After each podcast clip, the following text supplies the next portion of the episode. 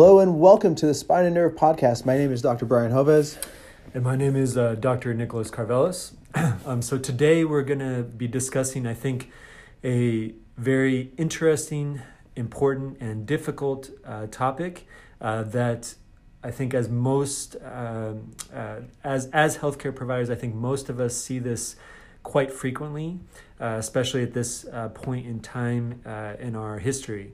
Um, so that specific topic is essentially the patient who is on chronic long term opioids. Um, and from their perspective, they feel like the opioids are significantly helping them, and they may, and they oftentimes are in the mindset that nothing else has worked, and this is the one thing that is giving them uh, their life back to some degree. But from your perspective, uh, you feel like the risk of that uh, treatment outweighs the uh, potential benefits.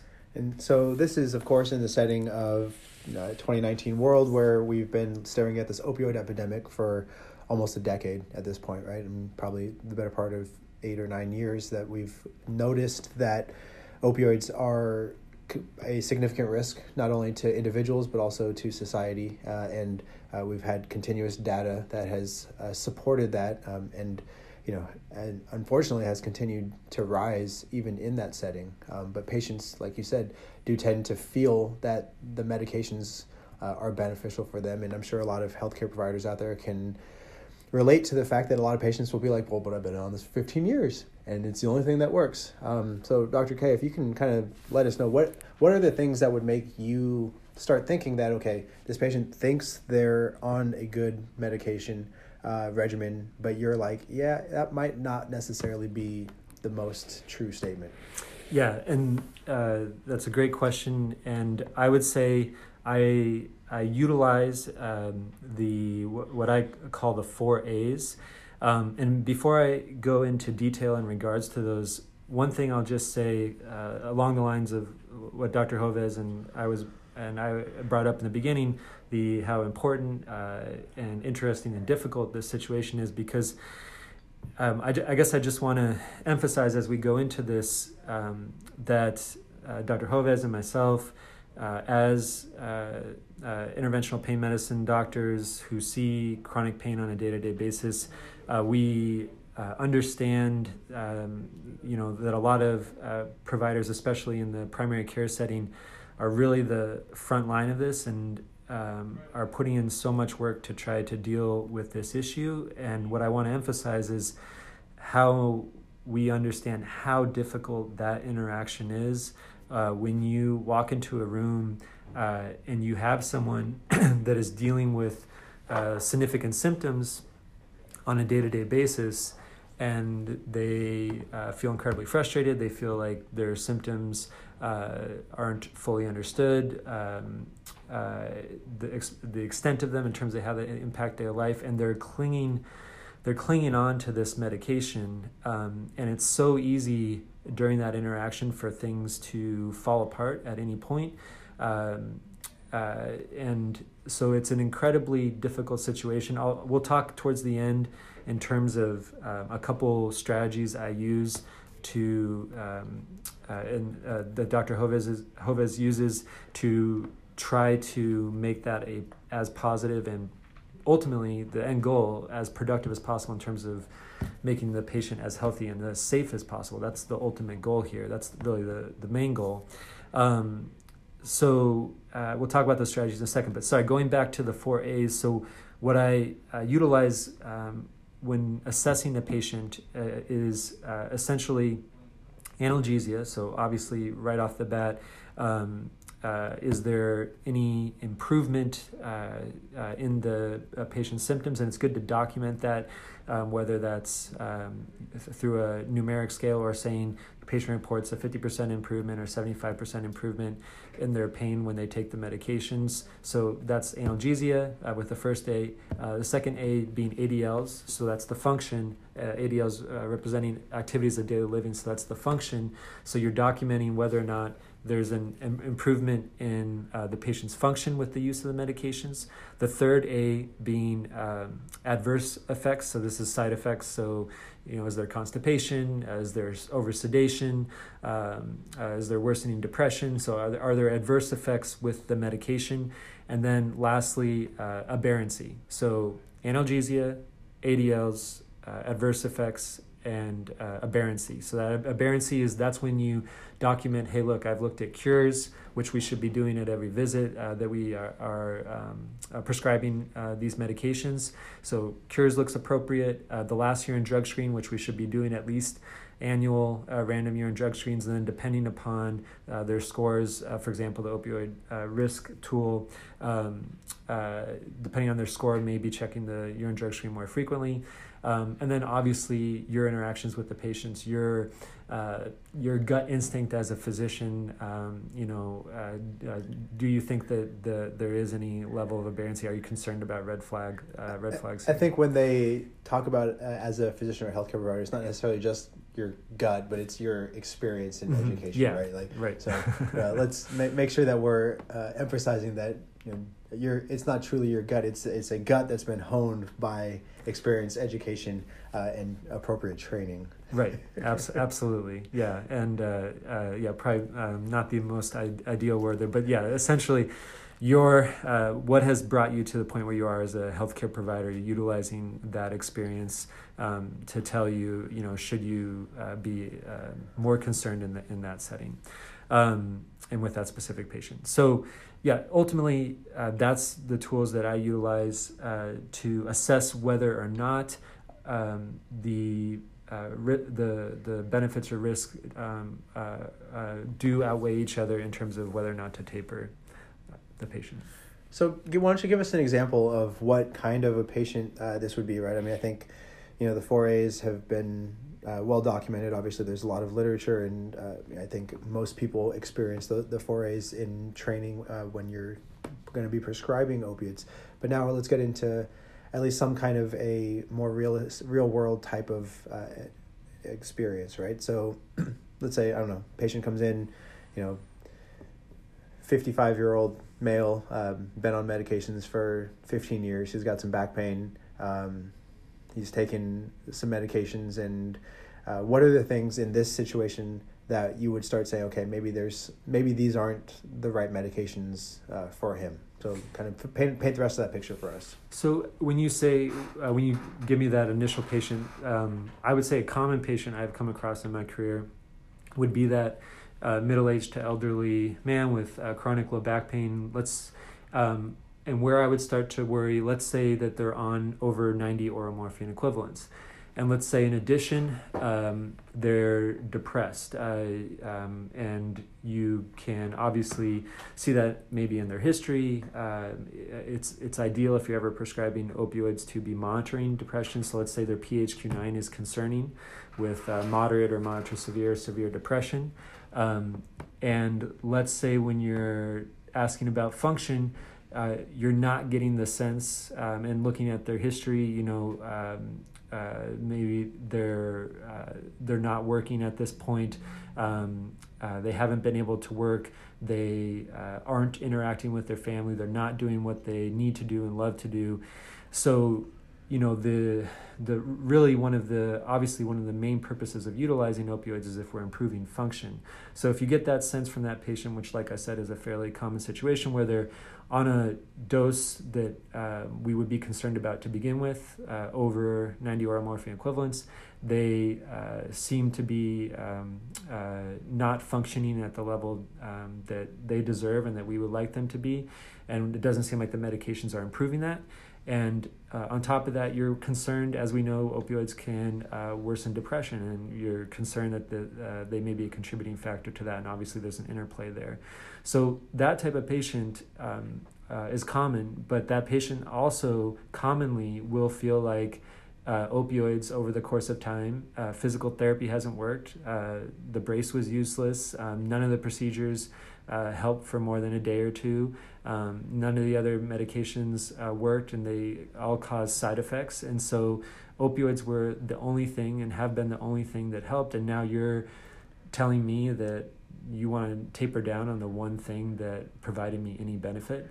So that that's I, I would say is the situation where as a doctor, as as as, as a healthcare provider, you uh, want the best for the patient, um, but you have this uh, this um, disconnect there. Um, so I, I, guess one thing I would say, oh, um, as as I bring in one of the strategies I use, and Dr. Hovers, I'd like to get how you would approach this patient too. But one strategy I use in this setting um, is that I let the patient know um, that uh, I say a couple things to them and I emphasize to them. I say, I, you know, I care about you as as your healthcare provider.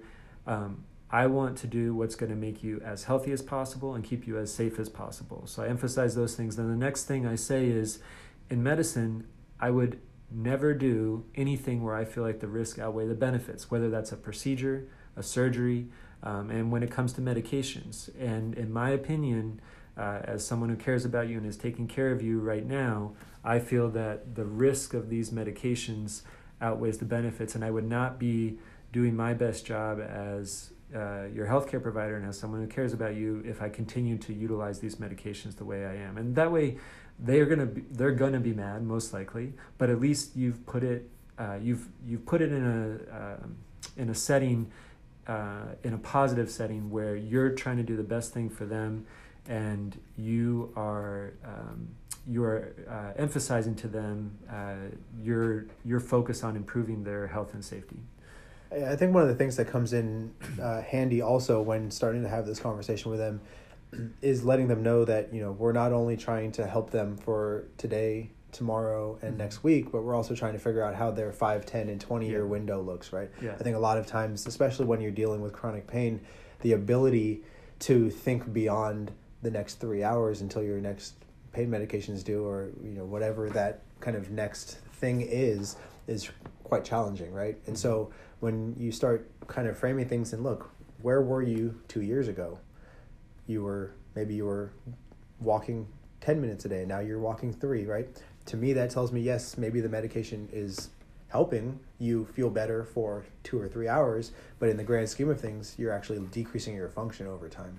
Uh, and so trying to help paint that wider range picture um, that tends to always lead to the well but i can't get out of bed without my medication right mm-hmm. like well when you get out of bed what do you do i sit on the couch mm-hmm. uh, you know and or you know I, i'm not able to do the things that make that make me happy but at least the medication makes me feel like i'm a little bit more comfortable mm-hmm. and that those are hard conversations because without the perspective of what the entire picture looks like that whole 5 10 20 year window it, i think it becomes more challenging to be able to educate the patient appropriately to show them that they're that this medicine is not doing what they think it's doing for them right? Because that's ultimately that's our goal is to make sure that they understand we're not trying to be mean. We're not trying to do things that are uh, you know detrimental to their health. We're we're actually trying to help them in the long run make the right decisions and to be able to do the things that will get them to be spending time with their family or enjoying their life again or at least being functional and hopefully contributing to you know not only their family but to society right like that's that is the goal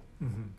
Yeah, and that's an excellent uh, point. And along the lines of long term uh, outlook, uh, I think one key thing when talking to patients about opioids is um, although it's important to emphasize the tolerance, dependence, addiction, and potential death that can occur with opioids, I wouldn't limit it to that when talking to patients because you will get so, oftentimes a blank uh, a blank stare um, because in their minds, a lot of these patients are going to say, "Well, I'm not addicted to these medications. I'm not going to abuse them. I'm only going to take them uh, as prescribed."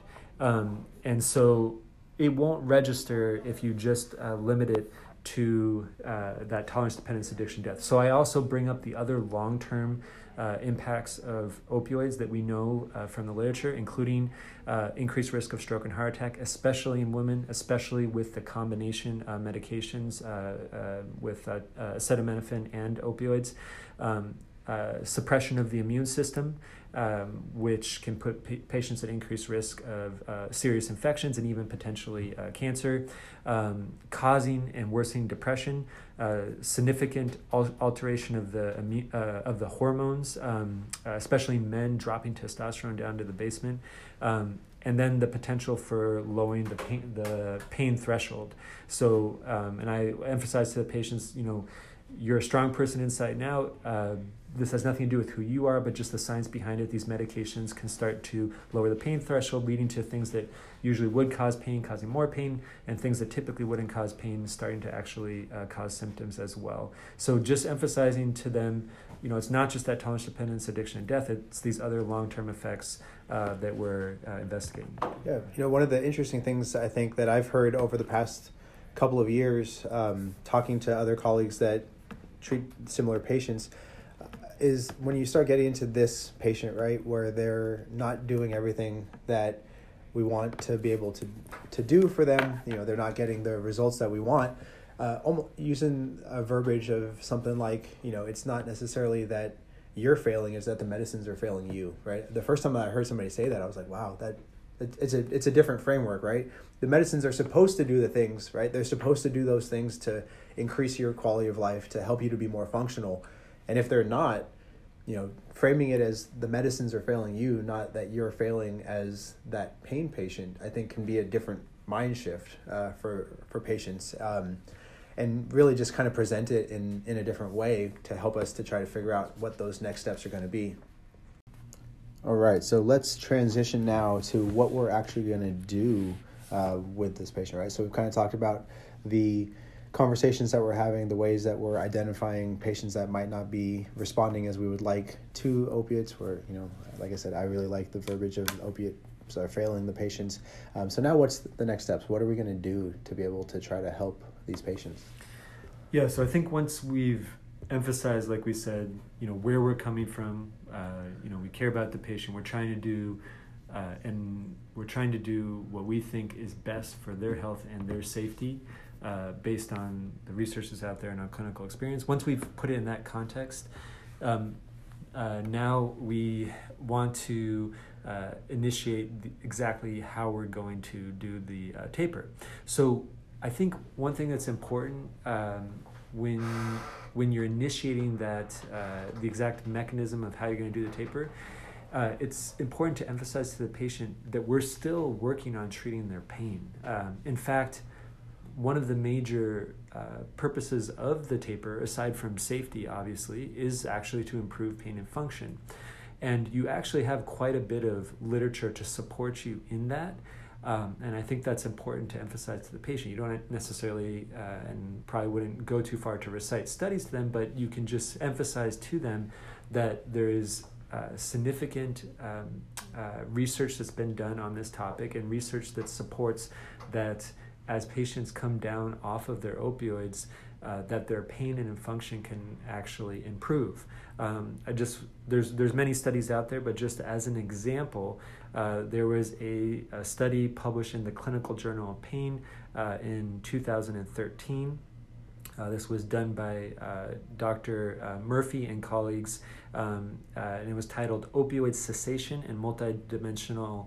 Outcomes after interdisciplinary chronic pain treatment. Essentially, what this study was is they took uh, patients uh, from the VA population who had chronic non cancer pain, and these patients underwent a, uh, a rehabilitation program. Um, some of these patients were on chronic opioids and some of them were not, uh, uh, but um, the majority of the patients in the study agreed to uh, come off of their opioids. Um, uh, the total number of patients that came off their uh, opioids, uh, uh or sorry, the total number of patients uh, who completed the program was 600. And what they found was for the patients that did come completely off of their opioids, um, even though obviously they were on high doses coming into the program, but were able to come off their opioids, they found that their uh, pain and function significantly improved despite the fact that they were no longer taking the medication. So, a couple key points to take away from that. Uh, number one, that pain and function can improve um, after stopping opioids.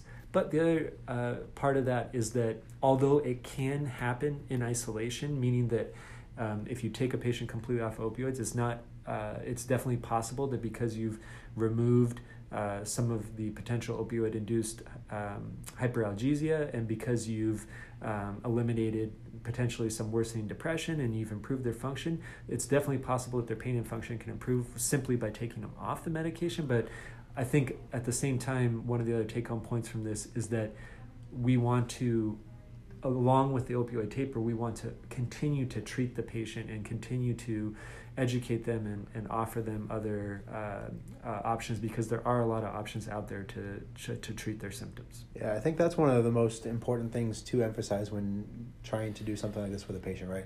Letting them know, look, we're not abandoning treatment. We're not stopping treating you by any means. We're actually putting more effort in to treat you, right? We're going to be working on your physical activity, you know, probably with some physical therapy. We're probably going to be trying different medications that are going to work for, through different pathways that can, you know, not just be adjunct medications uh, to help with uh, their pain, but will also help to lessen any amounts of withdrawal, right? Because there are even studies now that show that when people are having quote unquote breakthrough pain, that maybe it's actually the fact that they're coming into a minor episode of withdrawal that's coming through, right? And so we're adding in those medications, you know, if it's appropriate for the patient uh, and their anatomy um, and function uh, would allow for it, you know, sometimes we'll add procedures into the mix to be able to do it. So, generally speaking, our overall treatment plan is a much more complex plan for the patient and making sure that they're uh, emphasizing that to them and that they understand, like, look, we're actually putting more work in to be able to decrease the amount of opiates that you're on and to be able to get you into a better functional picture, right? Mean, it's a very different um, picture than most of the patients are thinking when you're telling them you're taking opiates, right? For them, they feel like you're abandoning me, you're leaving me. Um, but being able to spell that out for them truly is as like, no, this is this is actually a lot more work to get you off of the opiates, but it's still the right thing because we we feel that that work is necessary. Yeah, absolutely. You know, for uh, those uh, sports fans out there, um, it's it's kind of along the lines of, you know, when you have a coach uh, and they're getting on your case, they're yelling at you. Uh, it's because they care, and it's it's along those lines that, um, you know, probably probably one of the easiest uh, things to do in medicine is just to write a prescription. That's easy for us. That's easy for the patient. Everyone's happy. Um, uh, you know these other things are uh, like Dr. Hovers was saying they take more time uh, uh, they're more difficult so kind of making the patient see that that that uh, we're on their team we have their health and their safety in mind um, so to just summarize what we've discussed here so I think some of the big things are some of the take some of the key points are this is a difficult uh, situation. Um, you know, it's difficult for us. We we un, we know it's uh, difficult for any uh, healthcare uh, provider. Um, the uh, everyone's going to develop their own approach to it. Uh, just as you know, suggestions um, and to pr- provide as much help as we can um, to anyone potentially listening to this podcast. You know, I think some of the key strategies in in terms of the approach are to start out by um, making sure the patient understands uh, where you're coming from, um, that you you know you care about them, that uh, that uh, you believe um, that the uh, that their health and safety is going to benefit from this, and that you would, like we said, we would never do anything in medicine where we think the risk outweigh the benefits. Um, that's that's one, that's one of the first and most important rules of obviously of medicine. Um, do no harm. So you know uh, that emphasize the patient that we're trying to do our best as uh, as healthcare providers to them. And then the last thing I'll mention in terms of a summary would be that when we are uh, initiating the uh, taper, um, that we are emphasizing to the patient um, the other things that we're going to do, including the taper itself, educating educating them uh, on the research that's been done, showing that their pain and function uh, based on the research available, will actually improve as the uh, medications are tapered down. Absolutely. Yeah, you know, this is always going to be a hard conversation. It's only getting harder. Um, doesn't matter how much it's in the news.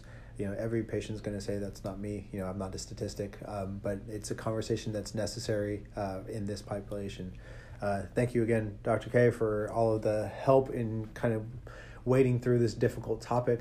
Uh, as always, uh, this podcast is for education and entertainment only. Uh, this is not meant to be medical advice. If any of this pertains to you, please seek uh, care with a healthcare provider. Uh, and we will be back to you soon. Thanks everybody for joining us. And uh, if at all possible, leave us a review. We'd like to hear what's going on out there and uh, what you guys are interested in uh, learning more about. So thanks again. We'll talk to you soon.